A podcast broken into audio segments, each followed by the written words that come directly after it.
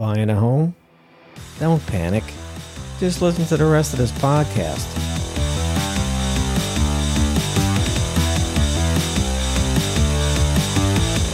Welcome to my podcast, everybody.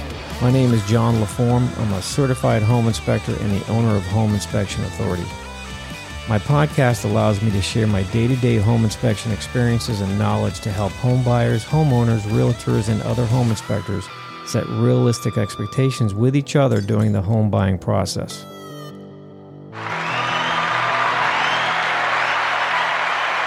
All right, everybody, we're back again, and this time we have attorney at law Allan Gelbard. Hey, How you doing, Allan? I'm doing okay. Made it. You did make it, and that's half the battle right there. So, uh, Allan is uh, has been an attorney and one of my attorneys for a very long time. Can't be that long. We're not that old. We are old, Yeah, we are. yeah. When I met you, you had hair, and so did I. There's one thing I have to ask you before we get started with uh, you know what we're going to talk about today, which is uh, copyright and trademark and how all that shit works, because that is confusing for everybody, I'll make it easy for you. including myself. So the first question I have for you is: Has any of the information you're about to share with us been gathered by any type of time travel? Well, opinions vary, but probably not. Okay. If you don't know what that means, I'll tell you later. Okay. I have to ask that now. There's a good reason for it. All right. Uh, so anyway, uh, copyright. Now, as a home inspection company owner, uh, there's a lot of other company owners out there listening right now, and when it comes to copyright, on my on my website it says copyright at the bottom. Mhm. Okay, why is that there? Well, a website is a work of authorship. Uh, it's an audio visual work, and it doesn't actually need to say that. It's good that it says that, but it doesn't need to say that. Uh, when you create artistic works, it uh, copyright exists from the moment of creation. Once you make a tangible medium, so if you record a piece of music or if you take a photograph, once you can perceive the thing, it's a copyrightable uh, uh, work of art. Now, if you want to protect it, that's another story. Um, you can't really do anything with it until you register it with the Library of Congress because copyright is exclusively federal, and your ticket to federal court in a copyright case is a registration certificate. So if you don't register anything, trying to fight it's useless. It's not useless. You can sue somebody for copyright infringement if you register. Like if somebody f- infringes your work and then you go out and register it, you can sue them once it registers. The problem is A, it takes six to eight months to get a registration. And B, if you don't register it before it's infringed or within three months of the date of first publication, you have to prove actual damages, which is what you lost, and you don't get attorney's fees. So it's almost never worth going after somebody for copyright in that situation. Got it. So if it's on your website, that's good, but you don't have to have it. You don't. It doesn't have to have the C symbol. What it, what that helps with is if somebody says, "Well, I didn't know you were asserting a copyright claim," it puts people quote on notice that you assert that that's a copyright. Same thing with trademark. You don't have to have the R, you know, in a circle after something if you consider it a trademark or the TM. You should because again, that puts people on notice that you consider it a trademark. So they can just say, you know, I didn't know. I didn't know. I don't it's, know. It's bogus, but if it's there, the courts will be much more willing to throw that defense out. Oh, gotcha, gotcha. Okay, so the copyright symbol. Now, what about what about like a home inspection report? Is that is that something necessary on there? Well, you can't really copyright a report. You can copyright the format of a report. You can copyright, like if you've got photos on it, you can copyright the photos. But the data that's in a report is just information, and that's not copyrightable. Oh, that's good There, there was an old case about uh, somebody tried to copyright a phone book. This, they teach this in law school. And the courts came back and said, no, no, no, no, no. It's just a bunch of numbers. That's not copyrightable. The data is not copyrightable. Now, if you lay it out in a particularly cool way, if there's like a format that you really like, that's copyrightable. a phone book. A phone book. Yeah, I know. I can't believe I still remember the stuff from law school. Now, obviously, the guy didn't try to copyright the yellow pages, just the phone book Just, itself, yeah, just a phone book. just the phone numbers. That's funny. All right, so uh, okay, copyright. It, it's it's still a little hard to get like Grasp. it is it is hard to grasp because what you what you said was a whole bunch of information, and it's See, like that's what happens when you have lawyers on you. I know when you have lawyers, they talk lawyerish. So it's it's a little it's still a bit like unclear uh, the way it's written. So I did a little research, and this is what I come up with looking at stuff online. And we're going to get to more cooler stuff online a little later. So a type of uh, a copyright is a type of intellectual property that protects creative works. Yep. Would you agree? Exactly right. Copyright protects the expression of an idea. Correct. Governed by federal law. Correct. Title 17 of the United States Code. Correct. Copyright.gov if you need to uh, file a copyright. Yep. So, okay, so for home inspectors, what Allan's telling us now is we don't need to worry about copyright our report unless the images we want to copyright the images. Now, those would those images have to be mine? Well, you can't copyright somebody else's work of authorship. No, I understand that. But what I'm saying is the picture I took at a, at a specific property to Yes. put in that report, Right. Was that considered mine now? That's your picture. That's a work of authorship of yours. Now, it's interesting, and, and this is where some people get into trouble with copyright. If you are, let's say, for example, you personally take the photo, okay, and you're working for your corporation, you own the photo, but because you're working for the corporation, we call that the shop's rights doctrine. So the corporation actually owns the photo. Right. If you hire an, an employee, a real employee, okay, the company owns the photo. But if you have an independent contractor do it and they go out and shoot for you and they do the report and you submit it, the independent contractor owns the copyright unless you have a work for authorship, uh, a, uh work for hire agreement. I remember those. yes. Work for hire agreements. Yes. Okay, that's interesting. So you guys getting that out there, I hope. So if you have a if you have a, someone else doing your photography or anything like that, you need to have a agreement between you and them. It's got to be in writing. It's got to be in writing.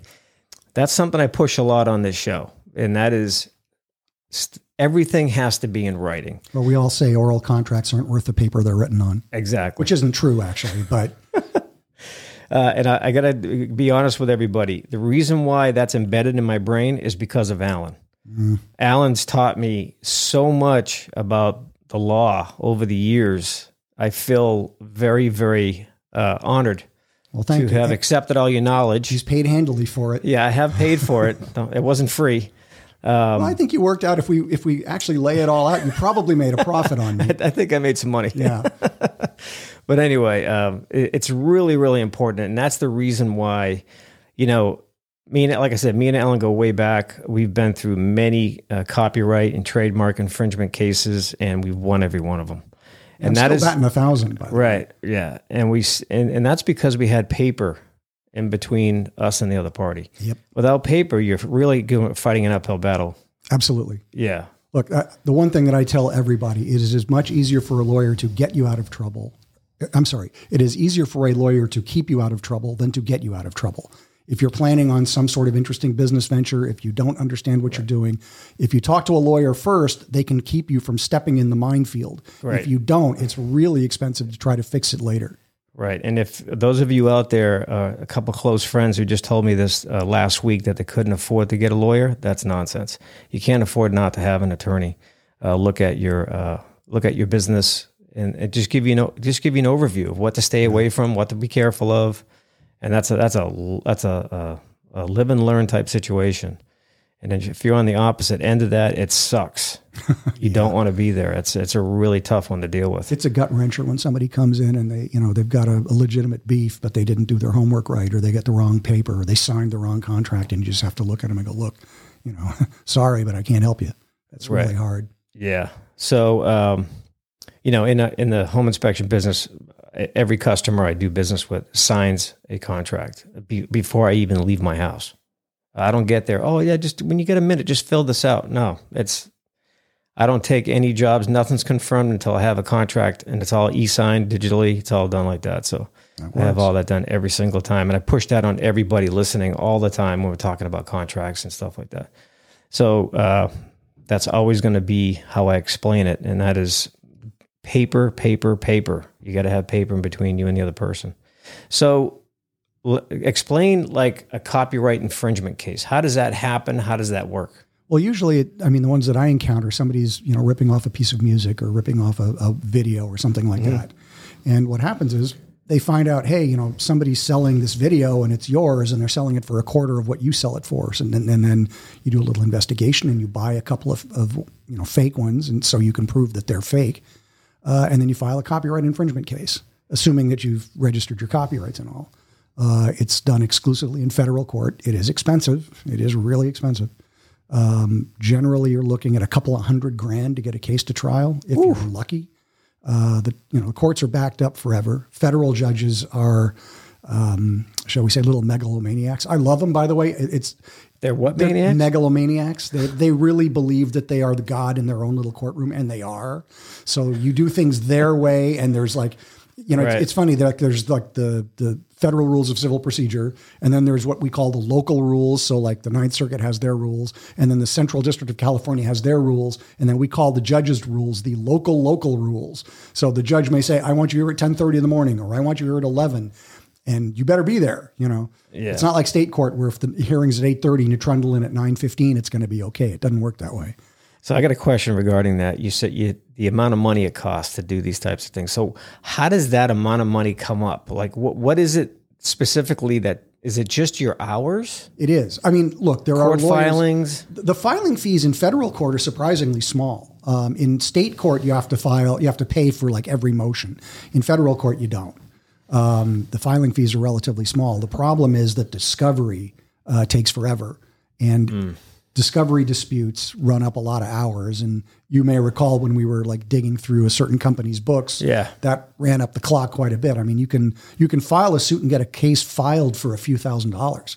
Right. It'll take you thirty or forty thousand to get into their books, and it'll take you another fifty thousand to have somebody read them to know what they're reading And that's because they're fighting you every inch of the way. every inch of the way. And you know, it, when you sue somebody for copyright infringement, it only really makes sense if they have something, right?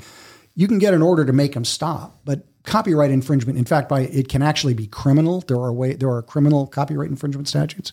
oh well. But if someone's ripping you off, they probably don't have a lot of money anyway. So you're chasing these people around for nothing. Um, you get what we lawyers call a judgment you can frame. Um, you know, yeah, you had a $17 million judgment. Good luck collecting it. The guy's got $42 in his bank account. Um, today, it's crazy. I mean, you go after people and you find out they're like living in their mom's basement. Okay, so let's. I I, pull, I pulled up my computer here, a couple things on here just to refresh my memory because I you know, I tend to forget shit too. so right here is my uh, Apple, is my podcast on Apple Podcasts right here. So is there any type of copyright symbol I need on here? You don't need it. Again, you don't have to put a copyright symbol on Okay. it. Back in the well, back in the early 1900s, when the copyright code was was changed uh, for the fourth or fifth time, uh, you actually had to have the C in a circle to put people on notice. Ah. That changed in, I believe, it was the late 50s, where you no Ah, longer have to have that on there. But a website is copyrightable. And all the information on it is copyrightable, and this podcast is copyrightable, and all Mm-hmm. of that stuff is saving is uh, copyrightable. Right. Okay.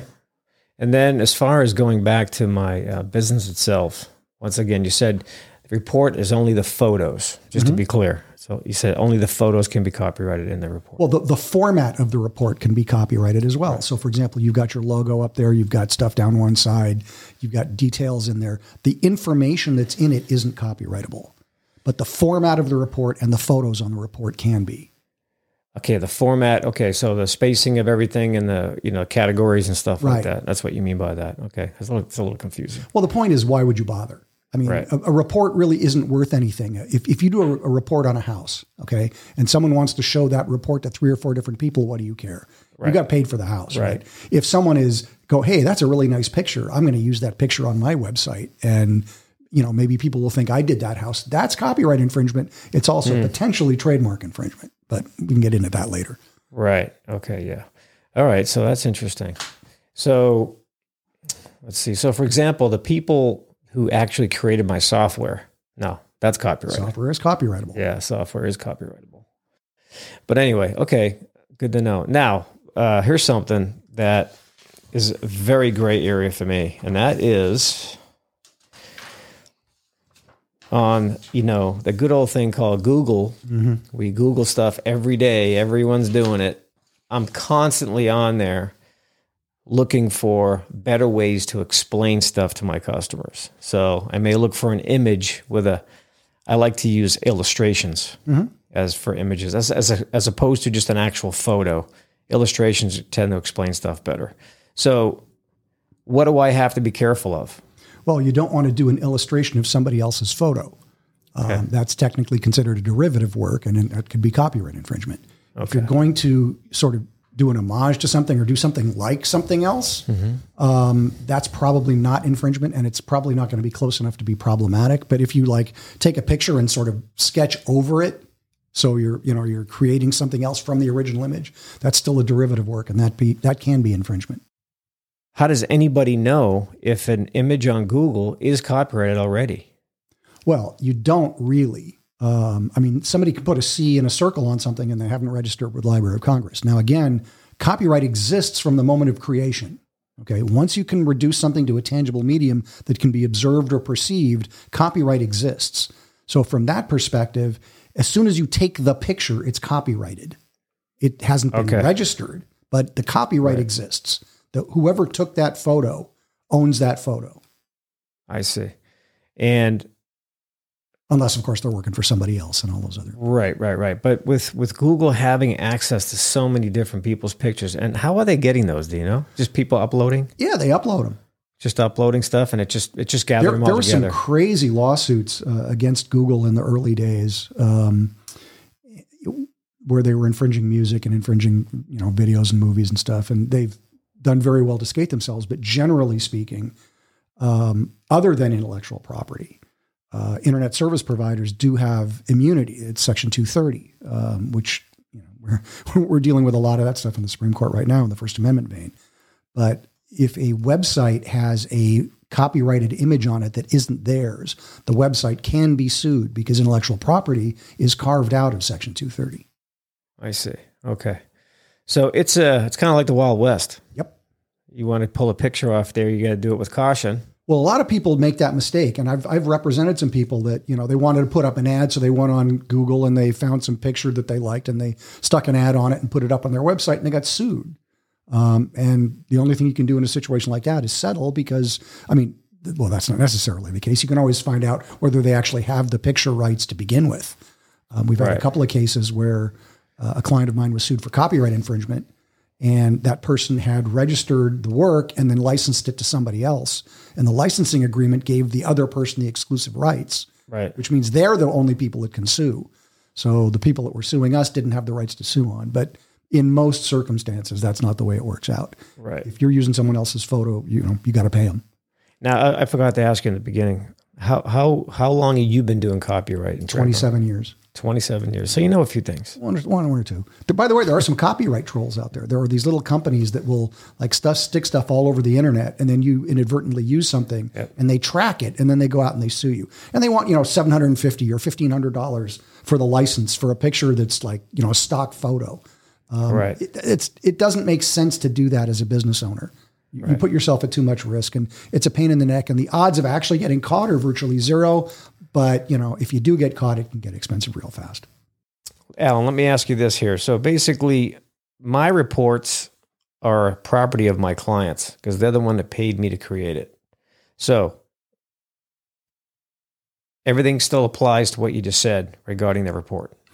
Well, that is actually a little bit tricky. Um, if your agreement with your client says they own the the report, they own the report. Okay, the photograph that you stick on the report is still technically yours unless you transfer it to them. So if your agreement with them says you get everything, you own the report, you own all the intellectual property behind the report, blah blah blah blah blah, they own it all. Otherwise, like when you sell um, let's say for example you sell a t-shirt okay you're selling t-shirts and there's a logo on the front now that doesn't that's not copyrightable if you're using the logo to identify it as a source of goods and services that's a trademark if you're using the logo as a decorative thing then it's a copyright you can sell copies of the original work and not give away the copyright Uh, my YouTube channel page.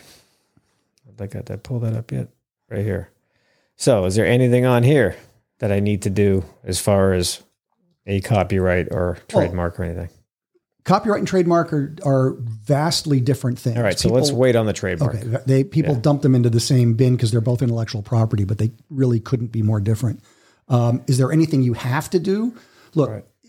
the, what most people never register their copyrights with the Library of Congress. They just don't do it. They don't realize they should. They don't realize they, you know, the, the benefits to doing so.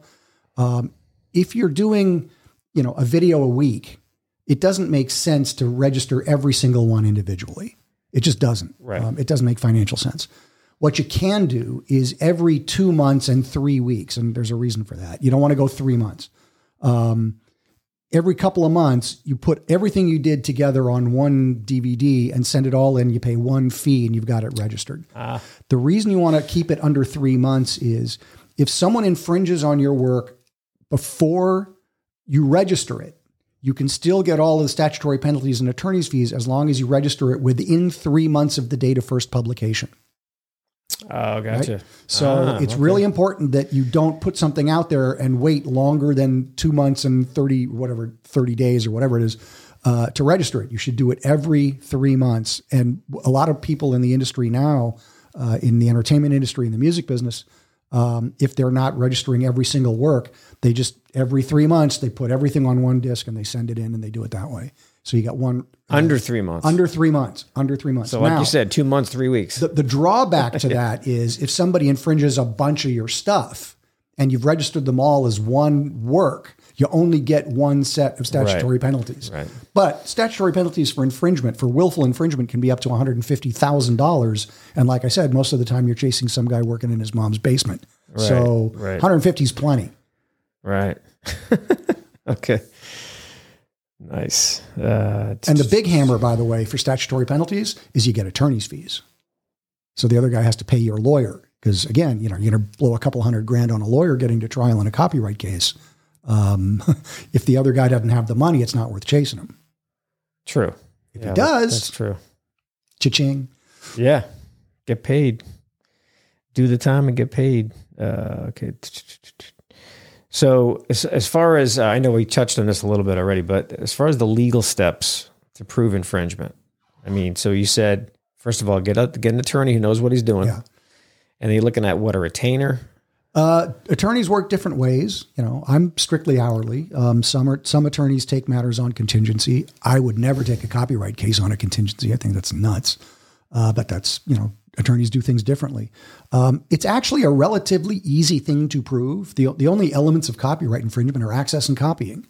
So if they created something exactly like yours, but they've never seen your thing before, that's not infringement. That's just a coincidence. But you got to show that they had access to your original work and they made something that's so close to it or exactly the same that it's copying. Those are the only elements, but those you have to prove. Got it. Okay. So anything else you want to add about copyright that I might maybe not be thinking about? Um, not really. Uh, it's it's it's not a huge issue, I don't think, in your industry. Um, trademark is much more valuable in your industry. Copyright is really for artists, for musicians, for filmmakers, for authors, people that are creating artistic works. Uh, that's who it's there to protect. And, and that's one of the biggest differences. It's a nice segue between copyright and trademark. Copyright is designed to protect the author. The person that created the artistic work is the one that copyright is there to protect. Trademark is not. Trademark is there to protect the public from being deceived. The added benefit to it is the owner of the trademark gets to sue the other guy for infringing his stuff. But what it's really there to do is to keep people from palming off fake goods on society. Yeah, piggybacking. Yep. Uh, John mentioned it earlier. I'm going to mention it again. If you're a, you know, a proper running business, you should have a lawyer on retainer that does what you do and knows what you do and can keep you out of trouble because again, it is much easier and it is much less expensive to keep you out of trouble than to get you out of trouble. That's a great. That's a great takeaway right there. And I, I've been living by that since I met you. So years so far, ago. so good. So far, so good, man. So far, so good. Uh, let's just keep on winning cases. Yeah. I got a couple more to go and then I'm knocking off. I'm, uh, I've been doing this a while and I used to joke about my young wife being my retirement plan and it turns out I was right. So